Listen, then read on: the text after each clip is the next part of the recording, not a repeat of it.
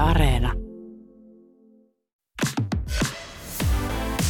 UMK Podcast.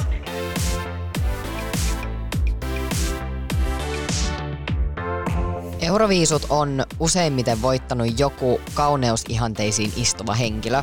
Toki on poikkeuksiakin, mutta miten iso osa myös laulajan sekä esityksen ulkonäkö on kokonaisuudessa? Ja miksi me kiinnitetään näihin niin paljon huomioon? Näihin mun kanssa tässä jaksossa paneutuu Vitun Ruma-nimisen kirjan kauneusihanteista kirjoittanut toimittaja Nelli Kenttä. Tämä on UMK-podcast, jossa mä, eli Henkka Remes, käsittelen viisukevään kiinnostavimpia ilmiöitä ja pohdin, mitä ne kertoo meistä ja maailmasta. Kaikilla meillä on käsitys siitä, miltä Euroviisuesitys yleensä näyttää. Siihen usein liittyy kauneusihanteeseen sopiva ihminen, todella visuaalinen esitys, öö, hapsumekkoja, täydellinen meikki, hiukset, tuulikone, jne. Euroviisut on tosi visuaalinen kilpailu. Sä oot Neli vaikuttanut siihen, miltä UMK näyttää ulospäin, ottanut esimerkiksi promokuvat ja kuvannut myös UMKs paikan päällä, niin millaisiin asioihin sä kiinnität kuvaajan huomioon? No siis UMKn promokuvathan on tosi merkittävä osa sitä, miltä UMK näyttää ulospäin. Ja niitä on tekemässä tosi iso työryhmä, että se ei ole millään tavalla silleen, että mä oon vaan yksi ollut siellä räpsimässä, vaan että siinä on kokonainen tämmöinen niin kuin glam team mm. taustalla. Että ihmiset on meikattu, maskerattu, tukat on laitettu ja ollut stylisti ja ylenpuvustoa ja silleen, että se on tosi valtava projekti ja miettien sitä, että, että jokainen artisti näyttäisi itseltään vähän niin kuin luksusversiolta mm. itsestään, koska harvemmin kukaan meistä on niin kuin ammattimeikkaajan jäljiltä Niin, tuolla päivä, kadulla. jep. Niin, tuolla kadulla tallailemassa. Ja sitten, että ne kuvat viestii, tai että se on ollut mulle tärkeää, että ne kuvat viestis myös sitä biisiä, sitä artistia, sen genreä, mutta myös niin kuin euroviisuja. Mm. Koska niiden pitää kumminkin sopia myös sinne. Jep, ja Euroviisuis, tai Euroviisut on tosi ulkonäkökeskeisiä myös mm-hmm. omalta osaltaan, vaikka se on laulukilpailu. On ehkä yksittäisiä esimerkkejä, jotka silleen poikkeaa normista, että kaikki ei ole silleen sellaisia Britney tai tiedätkö, sellaisia, jotka sopii siihen kauneusihanteeseen mm. jollain tapaa. Ehkä ekana esimerkkinä tulee mieleen vaikka Lordi. Musta tuntuu, että mä aina palaan Lordiin tässä podcastissa. Mut se on hyvä semmoinen tota, esimerkki, koska se on ollut aika radikaali, tämmöinen ulkonäöllinen asia. Ehkä sille Euroviisuthan on aika vapaamielinen ja niinku edistyksellinen konsepti, konserni. Jep, jep. Mutta et niinku, et eihän sekään voi olla täysin ö, riippumaton vaikka länsimaisesta kauneusihanteesta mm. ja ylipäätään ulkonäköpaineista. Ulkonäön merkittävyys myös korostuu, varsinkin siinä vaiheessa, että kun sen shown katsoo joku 200 miljoonaa ihmistä, niin että et se on visuaalinen elämys kaikille, niin kyllähän siitä kiinnitetään huomioon siihen, että miltä ihmiset näyttää siellä. Niin, mutta Lordin liittyy ehkä jotenkin sitä mystiikkaa, koska mm. ne oli niiden maskien takana. Siinä oli semmoinen niin anonyymiteetti. Niin, Ja se on mun mielestä aika mielenkiintoista, koska siinähän vaiheessa, kun heidän kasvoja ei nähnyt, niin ihmiset alkoi kiinnostua vaan entistä enemmän siitä, että ketä siellä takana on. se on jotenkin hassu, että siinä ei keskitytty siihen biisiin pelkästään, koska mä uskon, että se oli niinku yksi tarkoitus kuitenkin. Niin, mutta et, siis silleen, että kaikkihan on niinku tommoset visuaaliset esitykset, niin se on se kokonaisuus. Niin. Eihän se Niin. ole pelkästään se biisi. Niin. Vaikka sitä kuinka haluaisit laulukilpailuissa olisi, Jep. keskityttäisiin siihen biisiin, niin eihän se ole vaan Ei. sitä. Ja ihmiset on niin uteliaita. Kyllähän mäkin olen utelias, mutta sitten jossain kohtaa mullakin menee niinku raja, mutta mä oon tosi utelias niinku ottaa asioista selvää. Sen takia mä ehkä on toimittaja. no, no siis sama. Mutta kyllä mä muistan silleen, että et mä oon ollut silloin kymmenen. Mä oon ollut seitsemän. Joo, ja että mua on kiinnostanut silloin se, että Niin. miltä Mr. Lordi näyttää. niin, Ja sittenhän Seiskasen vuosi. totta. Ja sitten se oli siinä kannessa, ja siis mä muistan sen. Mä en ymmärrä siis silleen, että musta tuntuu, että mä en muista sitä, että mitä mä tein eilen, mutta mä muistan jotain 2006 Seiskan Perus. niin kuin siis boikottia. niin, niin, niin, sen, että ihmiset käänsi niitä lehtiä kaupoissa, ettei se Aa. niin kuin Tomi Putansuvun kasvot näy, koska Mm. se on ollut hänen kumminkin ymmärtääkseni erityinen toivomus, ettei hänen niin kuin, tätä anonymiteettiä paljasteta. Joo, joo. Ja sitten siis äh, tätä ennen tätä podcastia googlailin asiaa, että varmistan, varmistan tämän vielä. Niin sitten siinä vaiheessa netissä kiersi semmoinen adressi, että Seiska boikottiin. Ja sen, Aa. joo, ja sen allekirjoitti yli 200 000 ihmistä.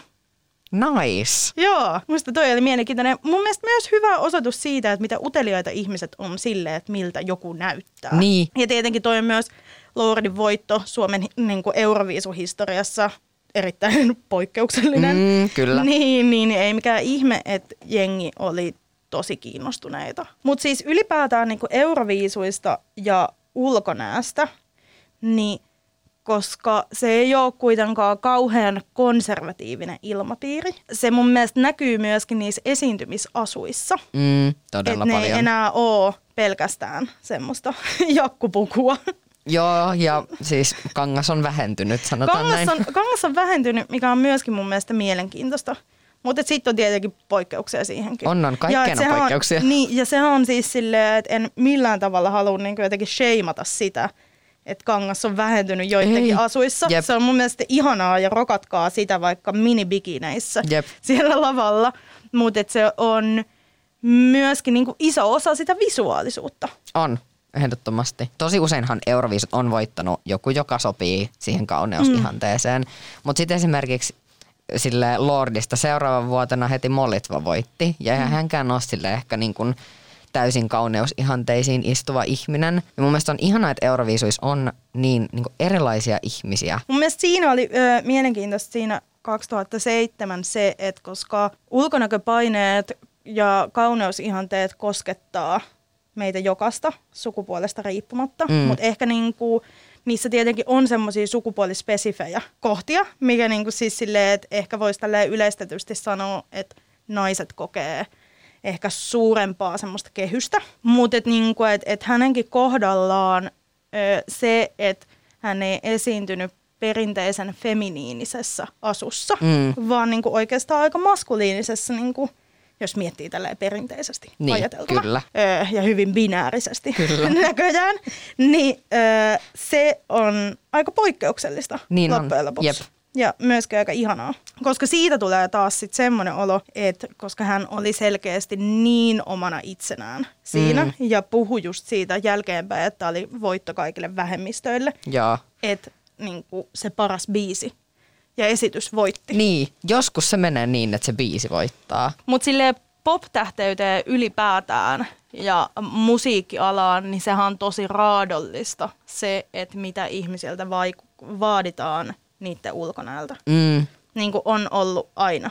Meillä on entistä enemmän visuaalinen mediatarjonta. Niin, ja me sillä saadaan, myydään. Niin, me Mm. saadaan kuvia joka paikasta koko ajan. Ja enemmän kuin koskaan aikaisemmin, jos ottaa niin kuin sosiaalisen median huomioon, niin kyllähän se lisää vielä entistä enemmän sitä, että jengi on kiinnostunut siitä, että miltä myös ne artistit näyttää ja Jep. miten ne sen vähän niin kuin performoi. Ja toi näkyy siinäkin, että, että Euroviisut on esimerkiksi todella aktiivinen somessa. Ne artistit Kyllä. näkyy siellä tosi paljon. Että se ei riitä, että jotenkin lainausmerkeissä nyt näytetään kauniilta tai komealta siellä lavalla, mm. vaan se, että sit sitä on sitä mediahuomioon nyt niin paljon just visuaalisesti.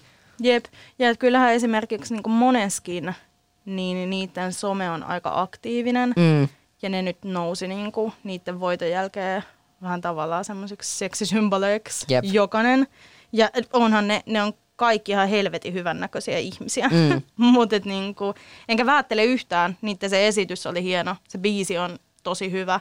Mutta niinku, et kyllähän siihen myös vahvasti se visuaalisuus liittyi se, että miltä ne näytti siellä lavalla ja niillä oli yhtenäiset asut, mitkä oli tosi mageet ja että et miltä niiden niinku some ja kaikki visuaalisuus edelleen näyttää. Ja se oli tarkkaan mietitty myös. Kyllä, ja siis silleen, että se on tosi onnistunut, koska se kaikki niin kuin kuvastaa heitä bändinä Niin, tosi kyllä. hyvin. Että se ei ole liian semmoinen sliipattu euroviisuluukki ollut siellä. Ja se sama meininki jatkuu nyt, kun ne on kaukana euroviisuista ja tämmöisessä maailmansuosiossa. Ja se on jännä, kun toikin, että Euroviisusta just löytyy noita, jotka on oikeasti niin kuin loppuun asti harkittuja mm. ja niin kuin todella näitä niin kuin sanotaan sliipattuja semmoisia esityksiä.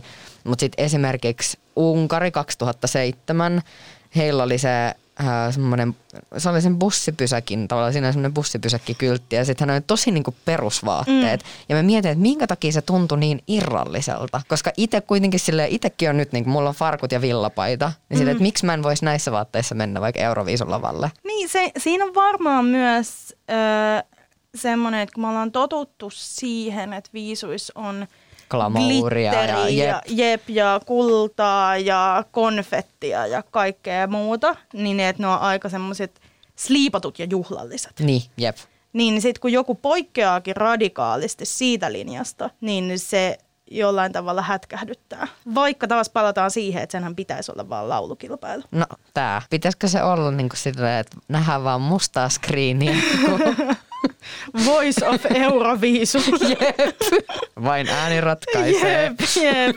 Vähän niin kuin silleen Love is Blind, mutta Euroviisuina. Jep, jep. Kaikki on semmoisissa kopeissa, eikä kukaan näe niitä. Jep, mitäköhän euroviisut on muutaman vuoden päästä. Ja sitten podissa on annettu niin paljon niinku vihjeitä tai silleen vinkkejä niinku UMK parantamiseen, Euroviisen parantamiseen. Mä toivon, että joku kuuntelee, joka ottaisi näistä koppia. Joo, kyllä mä sanoin, että niinku parasta, mitä mä oon tuonut nyt pöytään, on se, että Euroviisut tehtäisiin Love is Blind tyylisesti. Vielä palatakseni siihen niinku ylipäätään siihen niinku esiintymiseen, että sehän näyttää aika niinku vaivattomalta. Mm. Ja että esimerkiksi niinku UMK-esityksiä katsoo, että tietenkin on niitä joita, että missä on tosi tarkka koreografia, mikä välittyy niinku myös katsojalle. Mutta myös ne, mitkä ei ehkä niinku siis silleen välity katsojalle niin tarkkaa, että jokainen askel ja pääheilautus on oikeasti mietitty, vaikka se vaikuttaisi täysin improvisoidulta. Niin. Tietenkin semmoisiakin tilanteita on. On, on, mutta kyllähän noi kaikki niinku käsikirjoitetaan etukäteen, Jep. koska siinä täytyy tietää sen kameratyöskentelytiimin Jep. sitten, että mitä ne tulee kuvaamaan. Se olisi paljon vaikeampaa, jos se alkaisi impro jokaisen liikkeen. Jep. Totta kai niitäkin on jotkut niinku konsertit, mitkä tiedätkö, taltioidaan mm. ja näin. Totta kai siitäkin on, mutta Euroviisut ei ole sellainen.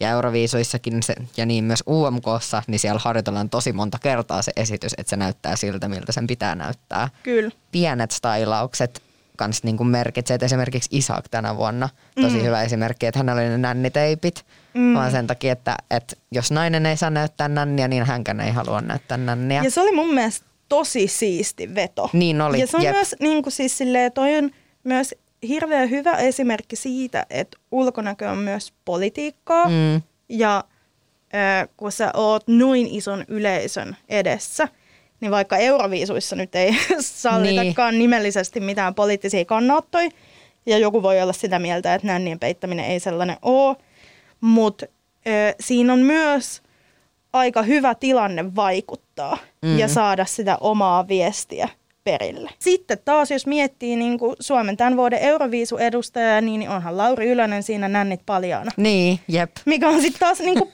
täy, täy, mikä on taas sit niinku täysin vastakohta. Niin, jep. Enkä mä tiedä, että onko he Rasmus miettinyt sitä asiaa. Kun selkeästi niinku Isakille se oli tosi tärkeä juttu. Vielä niin kuin jos menee viisuihin, niin nämä Venäjän mummot. Oi että. Siis niin symppis esitys. Ja siinä ei kyllä niinku mun mutuilulla ollut se ulkonäkö niin keskiössä. Että ne paisteli keksejä ja Se oli laulo. ihana esitys. Vanhemmat naiset, varsinkaan niin kuin hekin oli niin kuin, ei keski-ikäisiä, vaan keski ylittäneitä henkilöitä. Ei näy niin paljon telkkarissa. Mm, Eikä niin kuin siis silleen, että en keksi mitään muuta viisuesimerkkiä. Tai siis silleen, että jos miettii UMKta, niin, niin Danny. Mm, totta. Mutta niinku, tämä Venäjän esitys oli vaan, että siinä oli mummoja moninkertaisesti Daniin verrattuna. ja jos miettii sitä, että naisille esitetyissä kauneusihanteissa nuoruus on aika kultaa Mm. ja sitä nuoruutta korostetaan tosi helposti, mikä on kyseenalaista. Jep. Mutta se oli mun mielestä tosi virkistävä ja ihana. Mutta sitten samalla mä oon silleen, että onko vähän kyseenalaista, että Aa, vanhoja ihmisiä, onpas symppistä. Jep. Silleen, että On se, se on vähän, vähän kyseenalaista. Jep. Mun mielestä. Mutta se oli symppis esitys. Jep, se oli ihana. Viisujen historian aikana on tosiaan nähty kaikenlaista, mutta yleisesti viisuissa ja ylipäätään tässä maailmassa on todella binäärinen sukupuoliajattelu. Miesten ja naisten ulkonäöstä käydään tosi erilaisia keskusteluja ja, ja harvoin ulkonäkökeskusteluihin liitetään millään tapaa muun sukupuolisia. Yksi ehkä tuoreimmista sukupuoleen liittyvistä keskusteluista viisuissa on ollut Conchita Wurst, eli itävaltalainen drag-artisti Tom Neuwirth. Vuonna 2014, kun Conchita Wurst osallistui viisuihin ja voitti ne, käytiin tosi paljon keskustelua siitä, miten naisella muka voi olla parta, eikä keskitytty oikeastaan ollenkaan siihen itse biisiin ja todella monelta meni se fakta ohi, että kyseessä on drag-persona. Sukupuoli on tosi leimaava asia tässä yhteiskunnassa, varsinkin silloin, jos ei ole niin sanotusti passing, eli ei vastaa ihmisille sitä käsitystä siitä sukupuolesta, jota edustaa. Jokainen kuitenkin edustaa omaa sukupuoltaan just omalla tavalla, ja me ihmiset valitettavasti lokeroidaan toisen ihmisen ulkonäön perusteella ihmisiä lokeroihin, ja ne lokerot ei aina osu oikeeseen. Ja se saa aikaan esimerkiksi sukupuolivähemmistöissä todella paljon ikäviä tilanteita.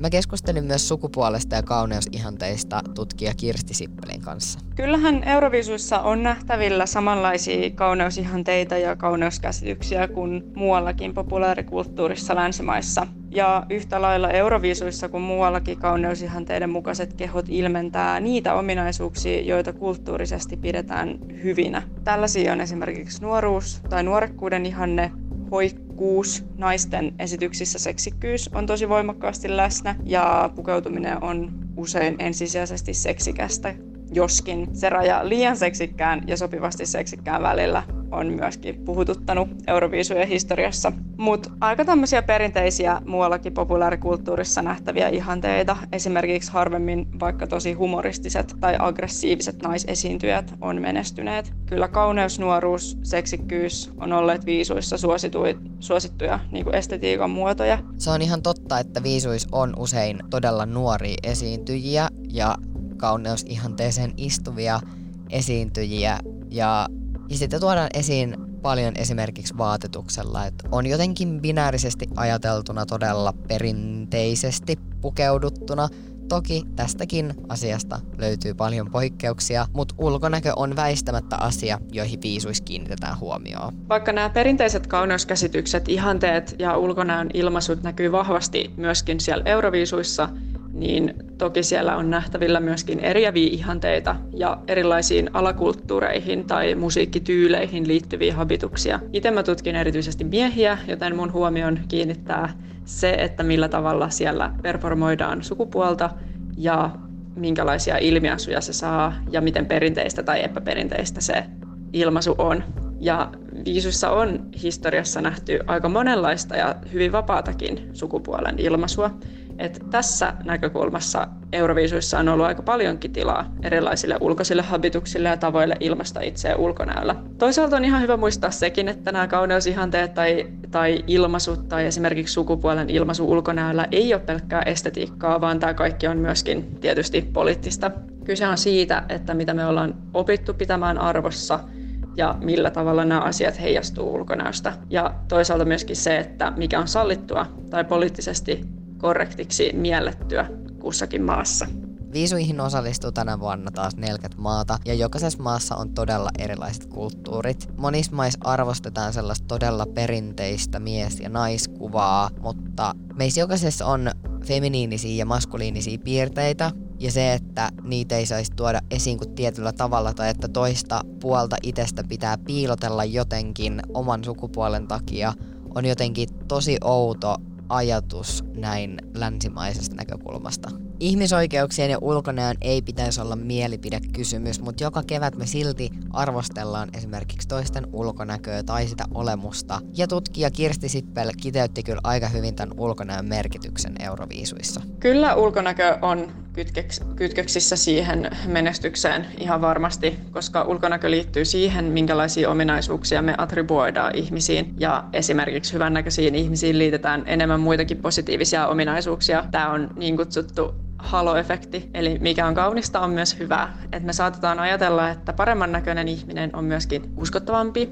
ja ehkä lahjakkaampi, joskin erityisesti kauniisiin tai tosi voimakkaasti huoliteltuihin naisiin saatetaan liittää stereotypia siitä, että kaunis nainen on vaikka tyhmä. Että tämäkin toki vaihtelee, mutta yleisesti niin visuaalisesti miellyttävä tai hyvännäköinen esiintyjä myöskin kiinnittää katsojan huomion paljon helpommin ja jää paljon paremmin mieleen. Et äänestysvaiheessa tästä on varmasti etua. Ja lisäksi äänestykseen vaikuttaa tietysti se, että Euroviisumaidenkin seassa on liberaaleja ja vähän konservatiivisempia maita yhdessä samassa showssa ja joillekin maille esimerkiksi tosi seksikkäät esitykset tai vähemmän perinteistä sukupuolen ilmaisua sisältävät esitykset voi olla aika vaikea sulattaa. Ja tässä niin kuin ulkonäkö ja politiikka nivoutuu aika tiukasti yhteen ja esille nousee ne arvot, joita niin kuin tietty ulkoinen habitus edustaa.